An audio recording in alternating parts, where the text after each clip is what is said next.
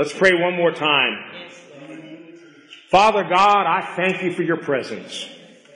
God, we can't live without you. We can't live without your presence. Lord, it's like breathing. It's like drinking. It's like eating. We need you. And Father, I pray that each and every one here, children who are going off to Sunday school, everyone would be touched deeply by your Spirit today. We would not leave here the same way we came, but we would be changed, transformed, set on fire by your Holy Spirit. We thank you and praise you in Jesus' name. Amen. Amen. You know, on Wednesday night, we were talking about discouragement. And we haven't really gotten into it yet, but one of the things we're going to be looking at is we sometimes have to learn how to encourage ourselves. Amen. And so the message I want to bring to you uh, is really for me to encourage myself. But if it helps you, so be it. And I want to revisit a very familiar story in the scriptures. Uh, we've heard it I'm sure a couple of different times here. But how many of you know you can go back to the same story? You can go back to the same verse. It's like going back to a gold mine and if you dig deeper, you find more gold. You go deeper into a diamond mine, you find more diamonds. And the Word of God, there is no bottom to it. You can keep digging and get more and more. Sometimes God will give you a whole sermon out of one word. Amen. That happened to me today. I could literally give a whole sermon on the very first word we're going to read in this passage of scripture. Are you ready? Fasten your seatbelts. The book of Judges, chapter 6. We're going to see if we can get some encouragement from a man in the scriptures named Gideon. He's mentioned in Hebrews chapter 11 as one of the heroes of faith. We're not told much about him in Hebrews, but we are told about him here in the book of Judges. And to get us going here, I'm going to start with verse 1 and read a little ways down so you can follow along with me. I think it's up on the screen there. Judges chapter 6 from verse 1. Again, I got a message on that. We're going to come back to that one word. Again, the Israelites did evil in the eyes of the Lord. And for seven years he gave them into the hands of the Midianites. Because the power of Midian was so oppressive, the Israelites prepared shelters for themselves in mountain clefts, caves, and strongholds. Whenever the Israelites planted their crops, the Midianites, Amalekites, and other eastern peoples invaded the country. They camped on the land and ruined the crops all the way to Gaza and did not spare a living thing for Israel, neither sheep, nor cattle, nor donkeys. They came up with their livestock and their tents like swarms of locusts. It was impossible to count the men and their camels. They invaded the land to ravage it Midian so impoverished the Israelites that they cried out to the Lord for help. If you know anything about the history of Israel, and more specifically, if you're familiar with the book of Judges, you'll know why that very first word is so important. Again. Because earlier in the book of Judges, we found out that after Joshua and his generation began to die off, all those that had seen the power of God, experienced the miracles of God, as that whole generation began to vanish, the Bible says another generation arose that did not know the Lord. And it says the children of Israel began to do evil in his sight. And it's almost like a broken record, and it goes something like this. They did evil in the sight of the Lord. God got ticked off. How many of you know God gets ticked off? Doesn't say that in the New International, but it's basically there. He gets real angry. They would sin, God would get mad, and then he would allow an enemy to oppress them. Sometimes for years. In this case, it was for seven. And he lets them oppress them and beat them down and discourage them and rob them until finally something breaks. They humble themselves and they start crying out to God for help. And again and again and again, God would hear them his heart would be moved with compassion. He would raise up a judge or a deliverer to go set them free from those oppressing enemies. And for a period of time, they would once again enjoy peace and prosperity until the next again. Thus, we've come to another one of those. Quite a few of them have already happened. If you read the first five chapters of Judges. Again and again and again, this same pattern repeats itself. Does that sound at all familiar to oh. anyone else in this room besides me? Oh, Here we go again. It's almost like a script that a playwright like Pastor Quasey would, would come up with. Act one, sin.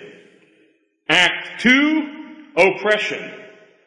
Act three, breaking, cry out to God. Act four, salvation and deliverance comes from a merciful, compassionate, prayer answering God. And then Act five, repeat it all over again. Back to doing evil. Again, the Israelites did evil in the eyes of the Lord. And for seven years, he gave them into the hands of the Midianites. This was not just a little slap on the wrist or a little time out in the corner. Let me tell you something. When God disciplines, He disciplines real serious.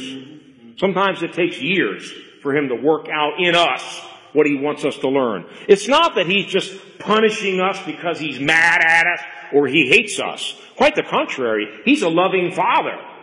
And as a father, he's disciplining us because he wants to change us. He wants to change that thing in us that has led us to these again and again and again. Oh, there I go again. He wants to stop that. And he will discipline those whom he loves. So for seven long years, this went on. And notice some of the things that were happening. They were oppressed. They kind of went underground. They prepared shelters in mountain clefts and caves and strongholds. And we'll see in a minute, even Gideon, he was down hiding in a wine press. That's where they were supposed to be stomping the grapes to make wine to make the heart glad. And here he is hiding, trying to thresh some grain. Because as soon as they grew crops, as soon as they produced any fruit, the enemy came in and gobbled it all up. Does that sound familiar to anyone? As soon as it seemed like they were finally making some progress, their crops were producing, they were coming up with some new fruit, some new livestock or something, it vanished. You get a raise at your job, and before the end of the month, it's like, what happened to it? Well, the Bible answers that question. It says it grew wings. Money grows wings. Did you know that? That's what the Bible says anyway. And sometimes we, even in, in the ministry, as we're trying to serve the Lord and we want to bring forth fruit for God, we're, we're, we're giving it our best. And it's like as soon as we put one foot forward, we go back to. As soon as we make some progress, everything's gobbled up. Well, that's what was happening for seven years here. And they finally couldn't stand it anymore. And you know what I found? God will let stuff go on in my life until I finally come to a place where it's like, I'm not, I'm not going for this anymore. I'm sorry. I stop. Right here, we gotta get this fixed. I call it doing business with God. And that's why I said earlier, I'm not here to play church.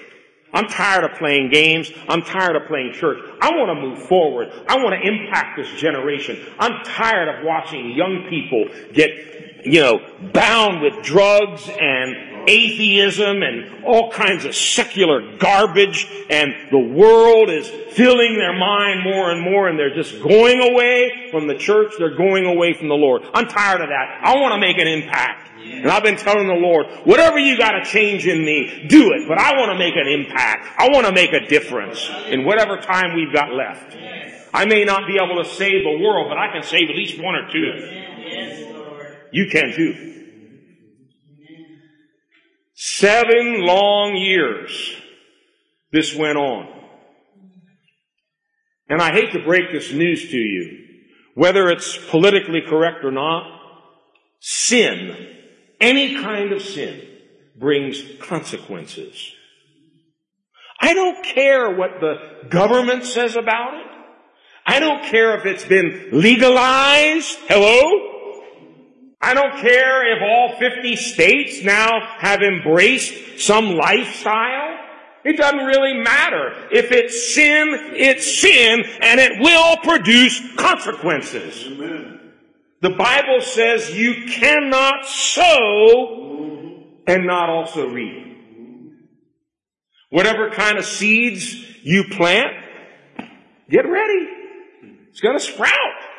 It's going to come up and it's going to produce fruit. If you sow to the flesh, you will reap destruction, the Bible says. If you sow to the Spirit, you will reap eternal life. But God will not be mocked. We, every one of us, will reap whatever we sow. Nations will reap what they sow. Government leaders will reap what they sow. Sports stars, Hollywood actors will reap what they sow. The children of Israel were reaping something that they had been sowing for a long time. And you know, as I was revisiting this story, something was becoming more clear to me in these opening verses. It's almost like God pulled back the curtain for a minute and allowed me to see this is what's happened to the church. The church has come to a place where we've kind of gone underground. We're cowering before the IRS and the, you know, all the powerful atheist and secular lobbies and and all of the pressures that are coming now against Christianity. And we're kind of down in our little holes, just trying to scrape a little bit together and just, you know, stay out of trouble. The problem is, we're not producing fruit that remains. That was what was happening to the Israelites. Their fruit wasn't remaining. It was being gobbled up. And they, it says in verse 6, they were so impoverished. And if we're not careful, the church, especially here in America, we can end up like the Laodicean church. I am rich. I'm full. Look at the marvelous sanctuaries we've built. Listen to our beautiful sound systems. Look at how wealthy the church in America is. We have arrived. Oh, really? we might want to take a second look. Because when I look across the landscape, I see a lot of spiritual poverty. I hear many Christians in the land that are crying out because they're not getting anything from God. They're empty, they're, they're hungry, they're impoverished. That's the way the Israelites were. From verse 7 it says, the Israelites cried to the Lord because of Midian. He sent them a prophet Praise God. Praise God for prophets. I don't know how happy they were about this prophet though. He sent them a prophet who said, this is what the Lord, the God of Israel says. I brought you up out of Egypt, out of the land of slavery. I snatched you from the power of Egypt and from the hand of all your oppressors. I drove them from before you. That's what we've been studying for weeks on Wednesday nights and gave you their land. I said to you, I am the Lord your God. Do not worship the gods of the Amorites in whose land you live, but you have not listened to me. Mm. That's where the prophet stopped. Imagine if we, you know, went to a whole lot of trouble to have a prophet come here to the church and, you know, we sent out flyers and emails and, oh boy, the prophet, the prophet, the prophet's coming Sunday. Invite all your friends, all your neighbors, everybody. Let's all go hear the prophet. And he stands up here and says, good morning, new life. God has done marvelous things for you in the past, but you're in a miserable condition right now because you've not listened to the Lord. Bye. Pastor, when can we get that prophet back?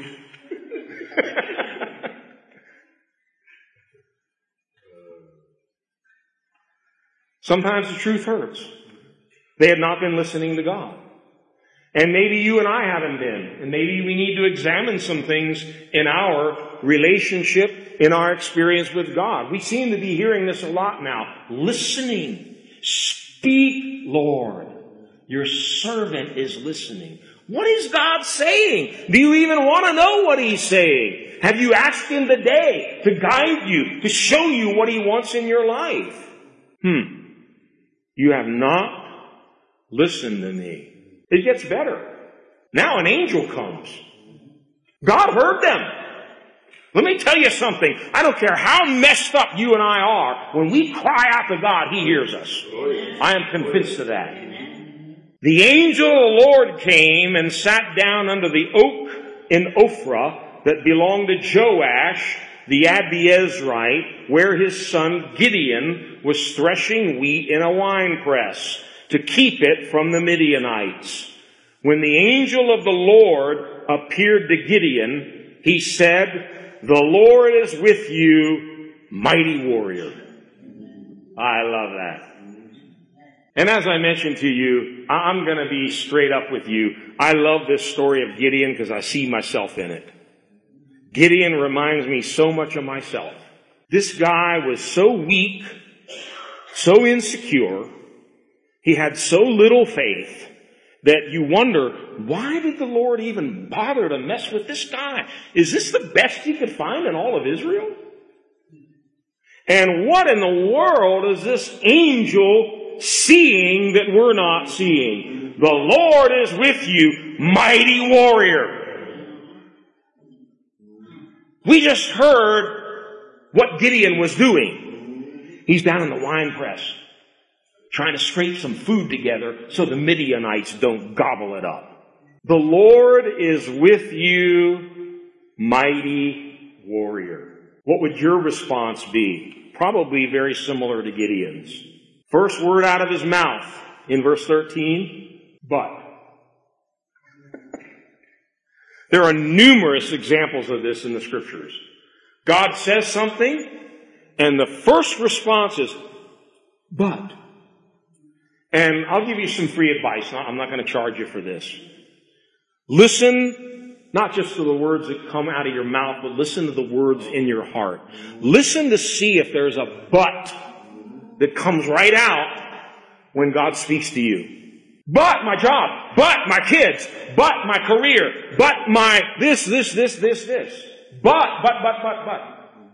The Lord is with you, mighty warrior. But, sir, Gideon replied, I want you to notice all these words. But, if, why, where, how. Sound familiar? That's very common language when faith is not really working in your heart. But sir, if, like you just said, the Lord is with us, why has all this happened to us? And you can fill in the blank. Anybody here had anything happen to you in the last few years? stuff happens. Stuff happens. Weird stuff. Strange stuff. Curveballs come out of nowhere. And it's not happening the way the book said it was supposed to happen. Why? has all this happened to us? Where are all his wonders that our fathers told us about when they said, did not the Lord bring us up out of Egypt? But now, listen to the, at least Gideon was honest. He didn't play these Christian games we often play on Sundays. I heard a funny one the other day. I'll tell you in a moment. How you doing, sister? Oh, I'm doing great. Lies. How you doing, brother? Oh, I'm in victory. No, you're not. Why can't we be honest in church? Because we want to create this illusion that we're all happy, happy, happy. We're all on the mountaintop all the time. We're always in victory. Well, it just isn't that way. We might as well stop faking it. Be real. I was with a pastor on Friday. He told the funniest story. And we were talking about this tendency that, you know, we start saying things and we don't even listen to what we're saying, and we're certainly not listening to what anybody else is saying. And we just start playing these Sunday games.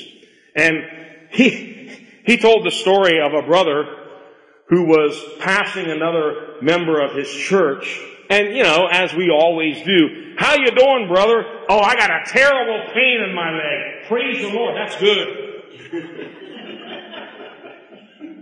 he got a little ways down the hall and like, praise the Lord, that's good. What? He didn't even listen to me. We just have these pat phrases. How are you doing? Praise the Lord. I think sometimes it's good for us to get honest and start saying, you know, I got some questions here. Why has all this happened to me? Why did I lose my job and I went bankrupt and my kids all left the Lord? Why did I have marital problems? Why has all this happened to me? And furthermore, where are God's wonders in my life? You guys talk about miracles and answers to prayer. I haven't seen one in a long, long time. And here's the state that Gideon was really in. Now the Lord has abandoned us and put us into the hand of Midian. The Lord has abandoned us. Verse 14. You know, God listens to everything we say, but sometimes He doesn't respond. And it almost seems like Gideon's venting all this stuff. And in verse 14, the Lord turned to him and said, Go in the strength you have. Lord, did you just hear what I said?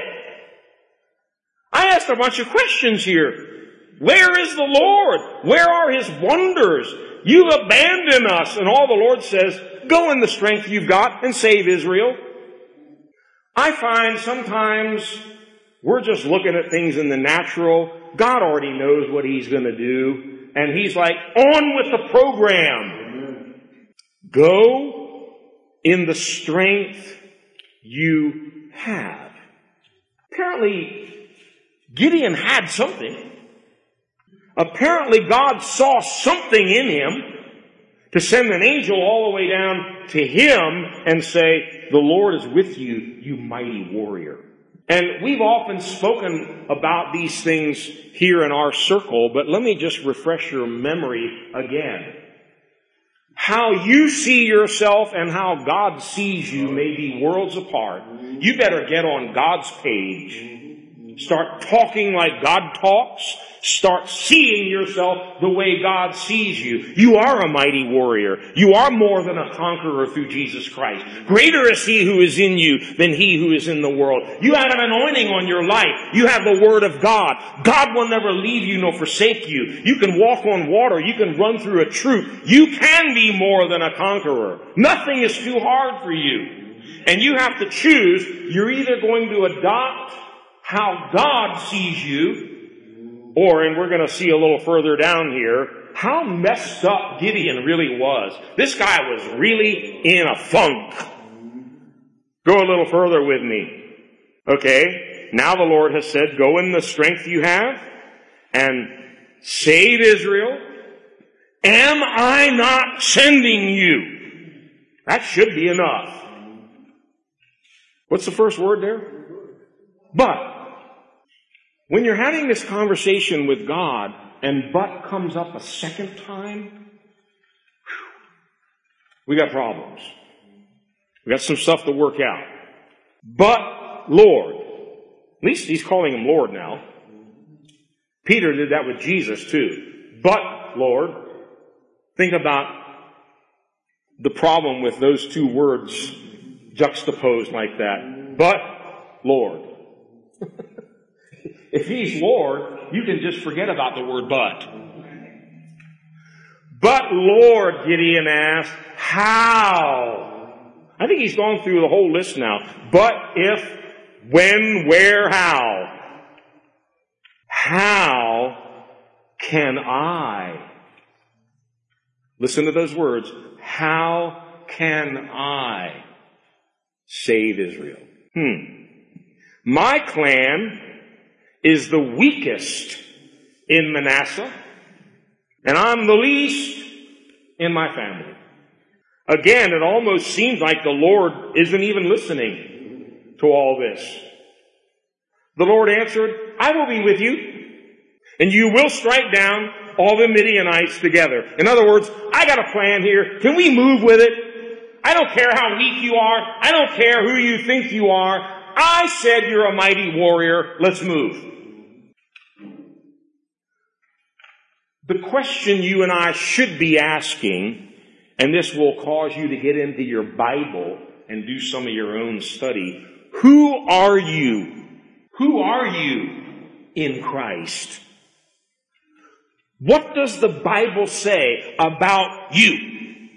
Maybe you're saying, I'm weak, I'm the least, I don't have any gifts, I'm not good looking. I don't have any money. I really don't have anything going for me. I don't know why you've chosen me for this task, Lord.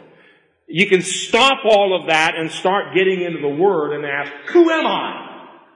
And you can make a whole list this long, straight out of the Scriptures, New Testament. I am the righteousness of God in Christ. Wow!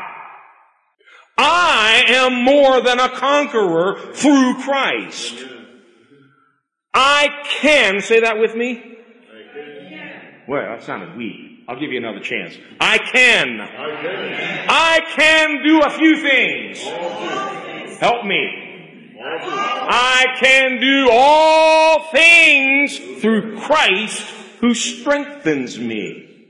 Go in the strength you have, God said. You don't know the strength you have. We have the strength of Christ. We have the power of God. We have an army of angels on our side. They that are with us are more than they who are against us. And we need to get out of our little wine press, hiding from the IRS, hiding from the evolutionists, hiding from the secularists and, and all the other groups, and stand up and say, okay, I'm ready. I'm a mighty warrior of God. Here I come. The Lord is sending me. You know, I, I just, I enjoy this story so much, and again, I'm not even trying to hide it. It's because I see myself here. On and on. But how, where, Lord, it seems like you've left us. How are you going to do this? I don't seem like I've got what it takes. And the Lord just keeps coming back. Go. Do what I told you to do. I will be with you. Verse 16. And then in verse 17, Gideon replied, if, notice that first word, there's still some uncertainty here. He's not even sure if, if this is really God or not, or if he's having some kind of a bad dream. If I really have found favor in your eyes, give me a sign that it is really you talking to me. Now help me out here, folks. An angel has come into your bedroom an angel of the Lord. And you're so messed up, you're saying, you know, I need a little help here. Can you give me some more proof? I'm not sure if you're really talking to me or not. Please do not go away until I come back and bring my offering and set it before you. And he brings this offering and offers it up to the Lord and jumping down to verse 21 with the tip of the staff that was in his hand. The angel of the Lord touched the meat and the unleavened bread and fire flared up from the rock, consuming the meat and the bread. Kind of like, do you need more proof now, Gideon? He would. He still needed more proof. Oh, He's had an angel come to him. He did some fireworks for him. When Gideon realized that it was the angel of the Lord, he exclaimed, Ah, sovereign Lord, I have seen the angel of the Lord face to face. But the Lord said to him, Peace, do not be afraid, you are not going to die. So Gideon built an altar to the Lord there and called it, and literally it's Jehovah Shalom. The Lord is my peace. We would normally build that altar after we have defeated the enemy. We got it all wrong. Build the altar before. The Lord is my peace. You haven't even gone into battle yet. And you're still, you're declaring already, the Lord is going to be my peace in this situation. Now, in verse 25, there was some business that Gideon had to take care of. There were idols that he had to tear down. Idols from his own family, from his family history. It says in verse 25, that same night the Lord said to him, take the second bull from your father's herd, the one seven years old, tear down your father's altar to Baal and cut down the Asherah pole beside it. Then build a proper kind of altar to the Lord your God on the top of this height. Using the wood of the Asherah pole that you cut down, offer the second bull as a burnt offering. You know, there are all kinds of idols around us that we're going to have to confront. There's a big one that I'm dealing with in my life. It's the idol of evolution. And I'm, I'm seriously and sincerely praying to the Lord, how do we take this thing down? It's killing our children. It's destroying the whole generation of young people that are coming up through this school system now. They're coming to believe that their life has no value. There's no God. They came from an ape and it's all random chance and I can kill you if I feel like it and I can kill myself if I feel like it. Because there's no ultimate, absolute anything. And somebody's going to have to pull down these strongholds, pull down these altars. And Gideon, maybe I'm reading too much into this, but I find something interesting in verse 27. God never told him about taking 10 people with him. God told him to do it. So Gideon took 10 of his servants and did as the Lord told him. Well, praise God, at least he got some help, and he went and tried to do something. But because he was afraid, oh, here it comes. Because he was afraid of his family. Ooh, that's a toughie when we get around family. Hmm, fear. What are they going to think about me? They're going to think I'm crazy if they find out I've become a Christian. They're really going to think I've lost it if they find out I speak in tongues and I believe in the Holy Spirit. They're going to, they're going to ship me off to some mental ward. He was afraid of his family and the men of the town, so he did it at night rather than the daytime. In the morning when the men of the town got up, there was Baal's altar demolished with the Asherah pole beside it cut down and the second bull sacrificed on the newly built altar. Who did this? They asked. Well, Gideon. The men of the town demanded of Joash, bring out your son. He must die because he has broken down Baal's altar and cut down the Asherah pole beside it. Joash replied to the hostile crowd around him, are you going to plead Baal's cause? Are you trying to save him? Whoever fights for him shall be put to death by morning. If Baal really is a god, he can defend himself when someone breaks down his altar. Let me tell you something. If you and I really want revival, if we really want to start confronting some of these idols and strongholds of darkness, we're not going to be liked very well. There are going to be some hostile crowds that gather. We're not trying to cause trouble. But we need to do whatever the Lord is instructing us to do. So now this false idol, these altars to Baal and all this stuff has been pulled down. Look at verse 33. This, this next couple of verses may actually be the heart of my whole message, so please be with me here. Now all the Midianites, Amalekites, and other eastern peoples joined forces and crossed over the Jordan and camped in the valley of Jezreel. I mean, things are heating up now. Gideon has stirred up a hornet's nest. and I don't know if you've ever been in one, but sometimes at that point you start saying, uh oh, I shouldn't have done this. I should have just kept quiet. I should have not rocked the boat. But I love verse 34. Then, say that with me. Then, then the Spirit of the Lord came upon Gideon. Let me tell you something. You can have all your arguments, all your buts and ifs and how, whens and wheres and oh, I'm weak, I'm small, I can't do this, I can't do that.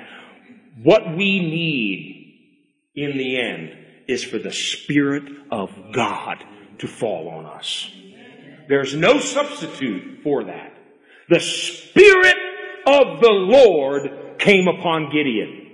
And from that point on, he's a different man. He blew a trumpet. No fear. Summoning the Abiezrites to follow him. For me, that was the turning point right there when the Spirit of the Lord came upon Gideon. And that will be the turning point in your life and mine. We can have our little insecurities, our doubts, and our unbelief, and our waverings, and our ups and downs. Let me tell you something. When the anointing of the Holy Spirit comes on you, you can run through a troop and you can leap over a wall. You can stand before kings and presidents and not have any fear of anybody.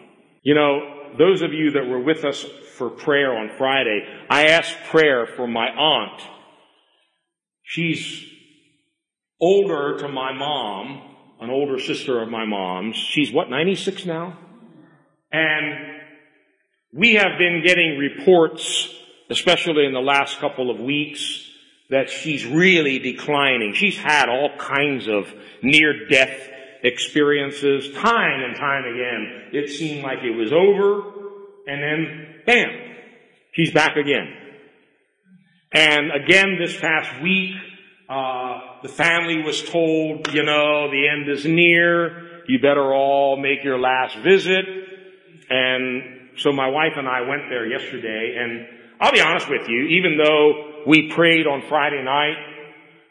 Um, I wasn't really expecting her to look that good. I'm just being honest with you. And oh, was I surprised when we got there. I expected her to be laying in bed, you know, out of it, maybe muttering a word or two. We walk in through the door. She's already walking out, coming to sit on the couch with us. Two hours at least we were there. She went on laughing, joking, chatting with us, remembering old times. I couldn't believe how good she looked. And my cousin, she lives with my cousin now. Uh, she's 75 years old. And we got into, of course, discussions about the Lord. And it, it, it was so cute. It, it just blessed me. My cousin, she, she used to babysit my brother and me when we were little kids. So, you know, I almost looked to her as kind of a mother figure. But we were having this discussion and she said, Wayne, mom, meaning my aunt, mom and I are now Pentecostal. We speak in tongues. Do you think that's okay? I said, Hallelujah! We finally got some Pentecostals in the family. What a blessing. 96 year old woman and her 75 year old daughter. Is it okay to be Pentecostal? Oh yeah. Yeah, I am too. Really? Oh yeah. How do we expect to do anything for the Lord without the Spirit of the Lord coming upon us? How do we really expect to accomplish anything great in these last days without the power of God in our lives? It's not a, it's not a luxury. It's a necessity. We need to be filled with the Holy Spirit. That's what Gideon learned. And then, you know, we go through this whole thing with the fleeces. Uh, he's still trying to make sure that, you know, he's got confirmation from the Lord. And finally we come to Judges 7. I want to jump a little ahead here. Judges 7 from verse 1. Very strange thing happens here. How many of you have walked with the Lord long enough to know He does strange things? Well, if you haven't, let me warn you, He does.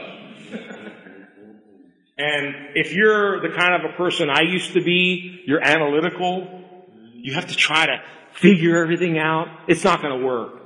It's just not going to work with God. You can't analyze Him. You can't put Him in a box. You can't figure Him out. He does weird stuff. And He often does things exactly the opposite of the way we were brought up to think and the way the world thinks. It says in verse 1, early in the morning, Gideon and all his men camped at the spring of Harod. The camp of Midian was north of them in the valley near the hill of Moreh. The Lord said to Gideon, listen to this, you have too many men. That's weird. How do we usually think? We don't have enough people. We don't have enough. We need thousands. We have too few. God says, uh, Gideon, you got too many men. I can't work. You have too many men for me to deliver Midian into their hands. Why? Because God knows human nature. Oh, how well He knows us. Oh my God. We have one little success or one little victory and our head goes, pride. Look what I did. Look at the big church I built. Look at my great ministry. You have too many men for me to deliver Midian into their hands in order that Israel may not boast against me that her own strength has saved her. We've talked about this many, many times. 1 Corinthians 1 uh, we don't need to go there. God deliberately chooses the weak, the foolish, the nobodies, so that He can use them and He gets all the glory. And there's no boasting. Ooh, look what I did. You got too many men. If I let you de- defeat Midian now with this mighty army you have, over 30,000 they actually had, big army. If I let you defeat them with your 30,000 strong army, you're to get all proud. You're to have a big celebration in the street look at the mighty army of Gideon. Look how strong we are and all this foolishness. So, we're to have to do a few things. Announce now to the people, anyone who trembles with fear. Now wait a minute. These guys have come because they're soldiers. Right? 30,000 have signed up for the army. Anyone who trembles with fear may turn back and leave now. They had 22,000 chickens. 22,000 left just like that. Anybody here scared? Man, they were breaking down the exits. I'm out of here. Okay, we're down to 10,000. That ought to do it, right, Lord? Nope. There are still too many men. God is weird. He thinks weird. He does strange stuff. Why do we have too many men, Lord? 10,000 ought to do it. No. Take them down to the water and I will sift them. Say that with me. Sift them. God is the great sifter. He used two tests to whittle them down from over 30,000 to just 300. First test, who's afraid? That got rid of 22,000. Now, let's take them down to the water. I will sift them for you there. If I say this one shall go with you, he shall go. But if I say this one shall not go with you, he shall not go. So there's a second test. This one's really strange. How many of you have found some of God's tests are strange? Peter says, don't think it a strange thing when something strange comes to test you. I don't know if it happens this way with you, but it doesn't with me. God doesn't send you a notice in the mail. Get ready because on Thursday a test is coming. He doesn't, he doesn't warn you. That's what makes them so good. They just come out of nowhere. Uh oh. I'm in a test. so Gideon took the men down to the water. There the Lord told him, separate those who lap the water with their tongues like a dog from those who kneel down to drink. Three hundred men lapped with their hands to their mouths.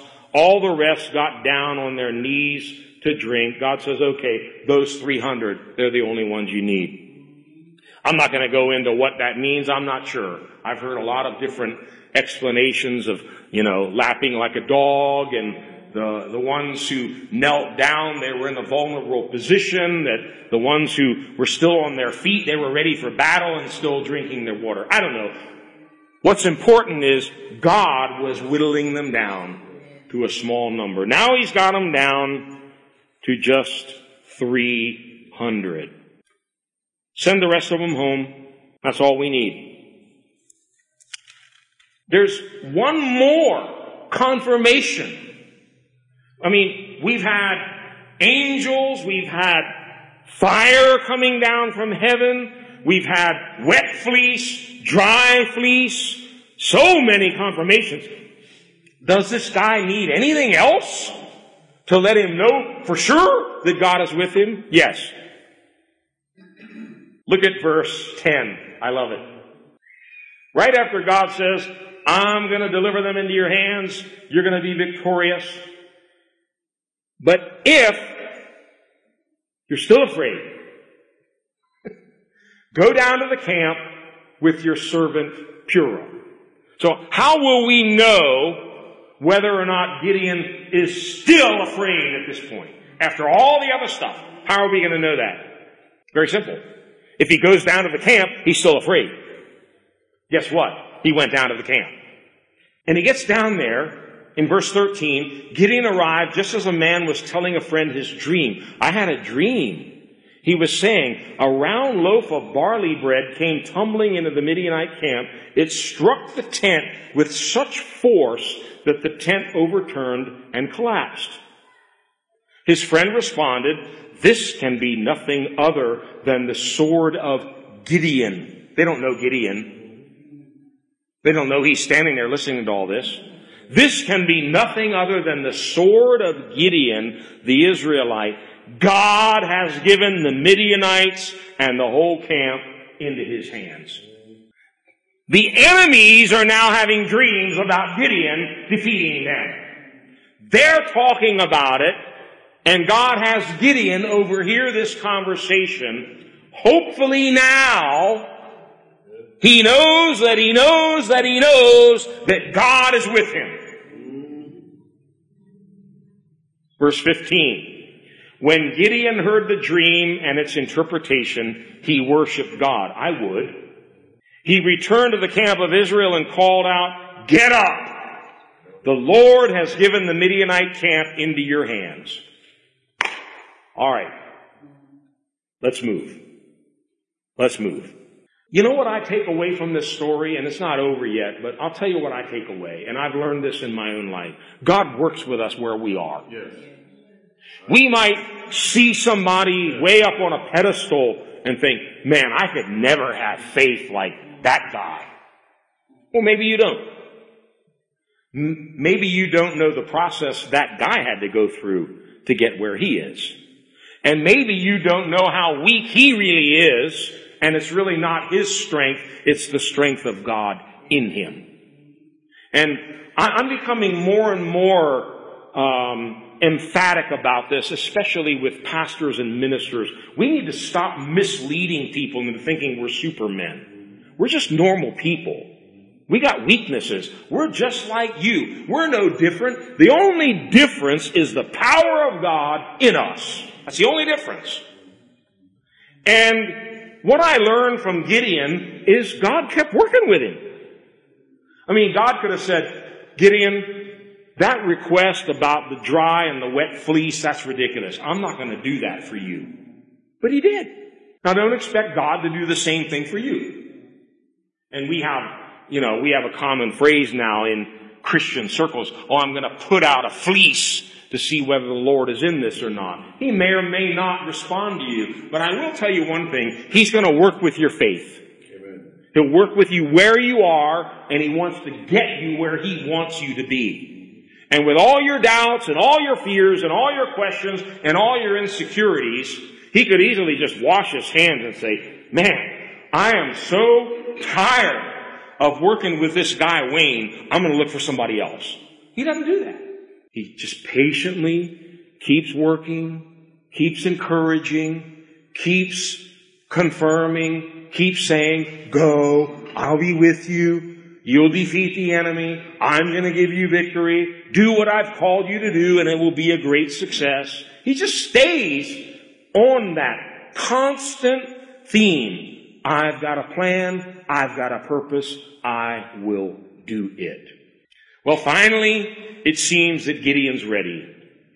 And in verse 16, he divides the 300 men into three companies of 100. And here's where it gets even real strange. No swords, no weapons, 300 men facing an army of enemies. And what do you have? Trumpets, empty jars, and torches. Oh, this is going to be great, Gideon. this is going to work real fine. Trumpets, empty jars, and torches. You know, the Bible says very clearly God chooses the foolish things of this world to confound the wise. He does it on purpose. He, he could have done anything. Could have been uh, violins or thimbles of oil. It didn't matter. It was just that he chose a couple of foolish things. A trumpet, an empty jar, and a torch for each man. If I'm one of those 300 men, I'm like, what are we going to do? What, what is the plan here, Captain? Okay, you watch me. Follow my lead. When I get to the edge of the camp, do exactly as I do. When I and all who are with me blow our trumpets, then from all around the camp, blow yours and shout, for the Lord and for Gideon. Uh, Gideon, I got a question. if we all blow our trumpets, they're going to know exactly where we all are. And there's only 300 of us, and there are tens of thousands of them. We're going to be like sitting ducks. Don't we want to go in there with stealth? Go in there quiet? Sneak up on them? I mean, you want us to announce our coming with trumpets? Yes.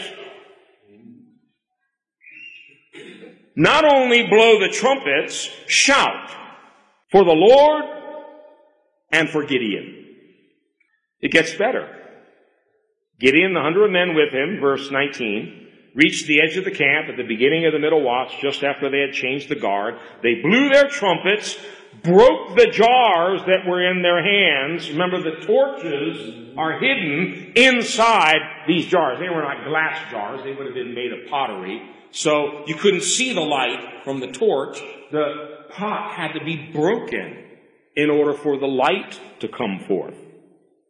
They blew their trumpets, broke the jars that were in their hands. The three companies blew the trumpets, smashed the jars, grasping the torches in their left hands and holding in their right hands the trumpets they were to blow. They shouted, a sword for the Lord and for Gideon. While each man held his position around the camp, all the Midianites ran crying out as they fled. There was no sword, or was there? Oh, there was a sword. That's what they were shouting about. The sword of the Lord is here. The sword of the Lord is here. The battle is the Lord. It's not ours. We can blow a few little trumpets, smash a few jars, but the Lord is here. He's going to be swinging his sword around. He is going to give us the victory. A sword for the Lord and for Gideon. And literally without a single human sword, the whole enemy army was defeated. Similar to a story we read a few weeks ago when Jehoshaphat sent out the praisers in front. All they did was sing and say, Lord, you're good. and all the enemies started beating up each other and they killed each other. They didn't have to do anything. I wrote down a couple of questions here and I'm not sure I fully have the answer. You can think about it this week. What do the torches inside the jars represent? What do the trumpets represent? I mean, these were, they were foolish as instruments of war, but there must be a message. Why did God want them blowing trumpets? And why did God have these torches inside jars that had to be broken? I'll share a few thoughts with you, and maybe you can come up with more. In 2 Corinthians chapter 4, we have a clear explanation from the apostle Paul what the jars are. Did you know you're a jar? You're a jar of clay. And just like Gideon's 300 men, there is a blazing torch inside that jar. Listen to me carefully. The jar had to be broken. The jar contained the torch, but the torch was only able to shine and manifest as the jar was smashed and broken. 2 Corinthians 4 from verse 7. I'm almost done here. But we, raise your hand if you're a we. I'm Not sure what some of you are. I know it's getting late. but we have this treasure in jars of clay. How did God make Adam? Out of clay. He's referring to this body. We have this treasure. What treasure?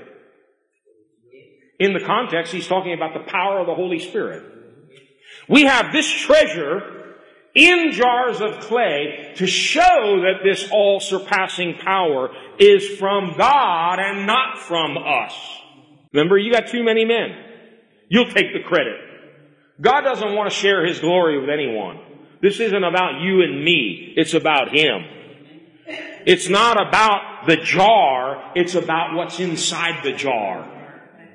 There's a torch inside you that needs to be reignited. We need to be on fire for God now in these last days. We need to be unashamed, unafraid, excuse me. We need to be willing to smash our pride and our selfishness and our carnality and let the light of Jesus Christ shine through. No apologies, no shame. This is who I am. I believe in God. I believe in the power of the Holy Spirit. Amen.